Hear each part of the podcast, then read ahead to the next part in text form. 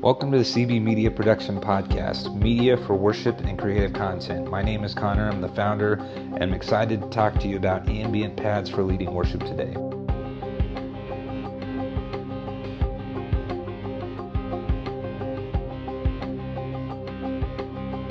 I want to cover a couple different things in this podcast. I want to look at what are worship pads, why use them, how to use them, and where can you get them. So let's talk about the first one. What are worship pads? Worship pads are sounds created to fill in the gaps in a worship service where there is no sound. They provide a foundational sound bed for any amount of musicians to play over the top of and can really draw people in during speaking moments. And so that's a little bit about what worship pads are, and let's talk about why you would maybe want to use them. Um, they are extremely versatile and can be used in any element of the service. They help fill out the sound for groups or bands with any amount of instrumentation. They can also be especially helpful in song transitions, moving from one key signature to another, and pads can be used during speaking moments also. I use them during services at our church at the end of a message when the speaker is um, ending what they're saying and they're going to get ready to pray. And it helps uh, people really hone in on what's happening and provides a seamless transition into the next song we do. I also use them um, for the song transition and during speaking portions during the service, um, whether that's reading something or speaking about a different uh, song we're going to do or a new song we're going to introduce. And once you start using pads, it's really hard to imagine not using them. You really hear the absence of sound in the room, uh, if you will, in a way that you didn't hear it before using pads.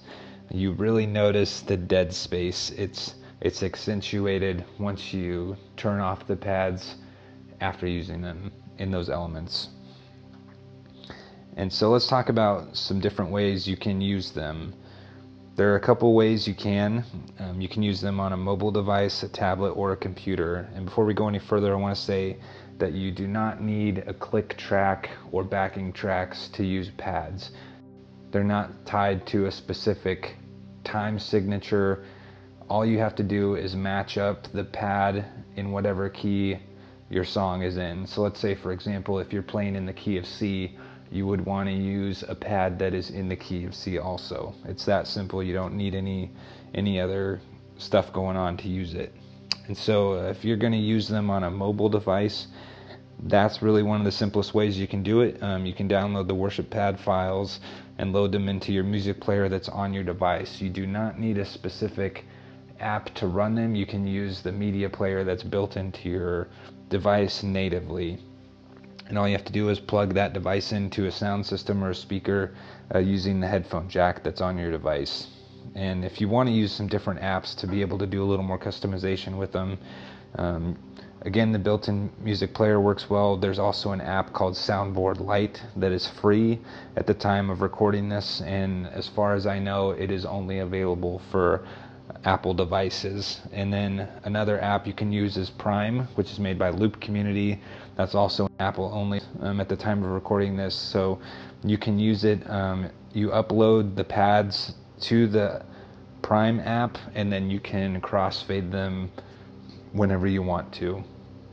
And at the time of recording this, um, they just came out with a new feature called Crossfade on Demand. Before you used to have to wait until the audio file had run its course and then go to the next one. But now you can do it on the fly whenever you choose to, which is a really nice feature to have.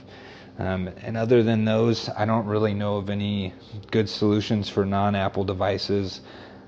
The majority of people I know who are in the creative space um, are using Apple products, and I that's what I have. I use Apple products. I don't I don't really have a good solution for anything that's not Apple, and I'm not paid by Apple to say that. I just really enjoy uh, using their products. So uh, now let's talk about uh, if you have an iPad or a tablet, some ways you can run the pads. So you can use the built-in music player again that's natively on your device. Um, Soundboard Lite, which we talked about earlier, works also on iPad. Um, again, it's iOS only. Prime by Loop Community works on iPad, which is iOS only. Um, and it works the same way on iPhone or iPad. It's identically run, it's just however big of a screen you have to look at it on. And again, for tablet, I don't really know a good device or a, a good app to use other than just the native music player that comes in. Um, so now let's talk about how to run them on a computer. If you don't want to use your phone or an iPad or a tablet, you can run pads on your computer using the built-in music player, just like on the iOS devices or that um, tablet you have. And then Prime, uh, which we mentioned for iPhone and iPad, does also work on Mac. It's the same interface. And if you load the pads in Prime on your device, um, they will also be available when you open up Prime on your computer. And if you want to get into some more technical software to use, um, Ableton Live is a great option. I've used that before for years in the past. Um, that um, product works on Mac and Windows, and you can control the files with a MIDI controller. Um, so you don't have to have your computer directly on the stage with you. You can use a MIDI device to control the the pads while the computer is somewhere else off stage. And then the last option I want to talk about is ProPresenter. That is a huge presentation software that's used in um, in the space for worship leaders and churches and a lot of nonprofits. And you can run the pads on ProPresenter that works for Mac and Windows. Um, and you can link the pads to different elements. So if you want to just play them as audio files, you can do that. Or if you want to link them to a specific song, so that when you turn on the motion background for whatever song you're doing, that'll trigger the pads and they'll run through the sound system the same way they would if you launched them off a device. And so now that we know a couple different ways to use the pads, let's talk about where do you even get them.